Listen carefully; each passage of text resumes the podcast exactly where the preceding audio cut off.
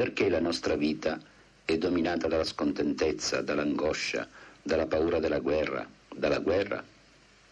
Per rispondere a questa domanda ho scritto questo film, senza seguire un filo cronologico e forse neanche logico, ma soltanto le mie ragioni politiche e il mio sentimento poetico.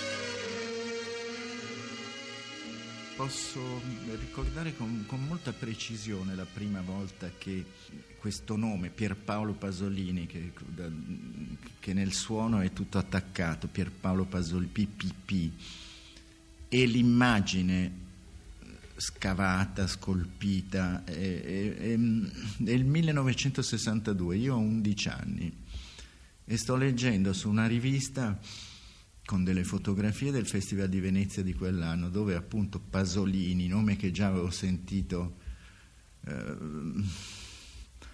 nome sulfureo, nome che, mm, nuvoloso, tempestoso, pronunciato con disapprovazione, in, nella mia famiglia che non era bigotta, ma insomma come di qualcuno di discutibile e l'immagine di quest'uomo che leggo nella didascalia Pierpaolo Pasolini, che invece va scritto staccato, e il cast di Mamma Roma, perché lo presenta a Venezia. Io a 11 anni ho una visione di questi figuri molto inquietante perché non sembrano degli attori come ho visto, come vedo nelle altre pagine del rotocalco, ma sembrano più una banda di mariuoli, di borseggiatori, di gente equivoca, occhiali neri, facce patibolari, mm, amare, eh, di quelle che vedi nelle periferie, di cui ti tieni alla larga, di cui... E invece è un regista, un intellettuale, e racconta quel mondo lì, quei suoi attori lì che ti sembra di conoscere o riconoscere, di aver visto con, con una certa apprensione sono la materia del suo scrivere, perché so, mi dicono, mi raccontano, è uno scrittore, ha scritto Ragazzi di vita, ha scritto Una vita violenta, è un poeta e, e adesso fa anche il cinema, ha fatto un film a Cattone, appunto, quel mondo lì, Mamma Roma, la Magnani, ecco, la Magnani è l'unica figura eh, così, ri, riconducibile alla pellicola, riconducibile al cinema, alla tradizione, e mischia questi due materiali. Questa è la prima sensazione, pericolo e, e, e allo stesso tempo seduzione, fascinazione, e mischiare mondi che sono to- totalmente all'opposto, la periferia e, e l'intelligenza e l'arte, l'artista, il poeta, il cineasta. Ecco, questo è il primo ricordo, 11 anni. Dopo l'avrei conosciuto, mm, mai personalmente, diciamo, avrei conosciuto bene la sua opera, l'avrei letta, l'avrei studiata, però, ma ho, potrei ridisegnare la stanza in cui ero e in cui ho letto quel giornale. Per la cronaca era tempo illustrato, settembre 1962. Non saprei che,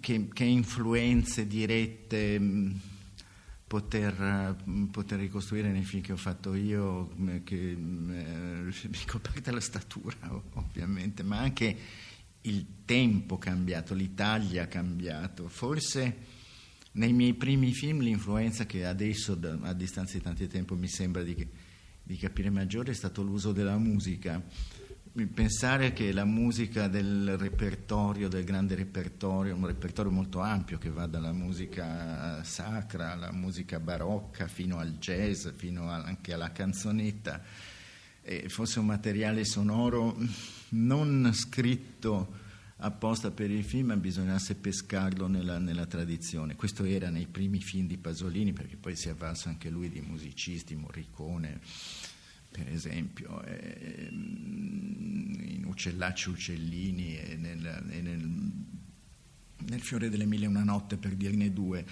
Ma mm, ecco, questa, questa è l'influenza. Poi, se, se, uno pensa invece in termini di, di, di, di, mondo morale, se posso usare questa parola, allora lì l'influenza invece è determinante, perché per me, quando io avevo 17-18 anni, Pasolini era vivo, era contemporaneo e parlava delle cose che mi, che mi interessavano, che interessavano tutti noi e quindi era una voce alla quale tu, della quale tu eri sicuro fosse completamente indipendente, non fosse il portavoce di questa o di quell'opzione per non dire di questa o quella banda politica. Era lui, era un'intelligenza pura, nitida, che andava contro tutti, contro tutti, che non si faceva problemi di a cosa serve, chi se ne giova. No, diceva quella che per lui era,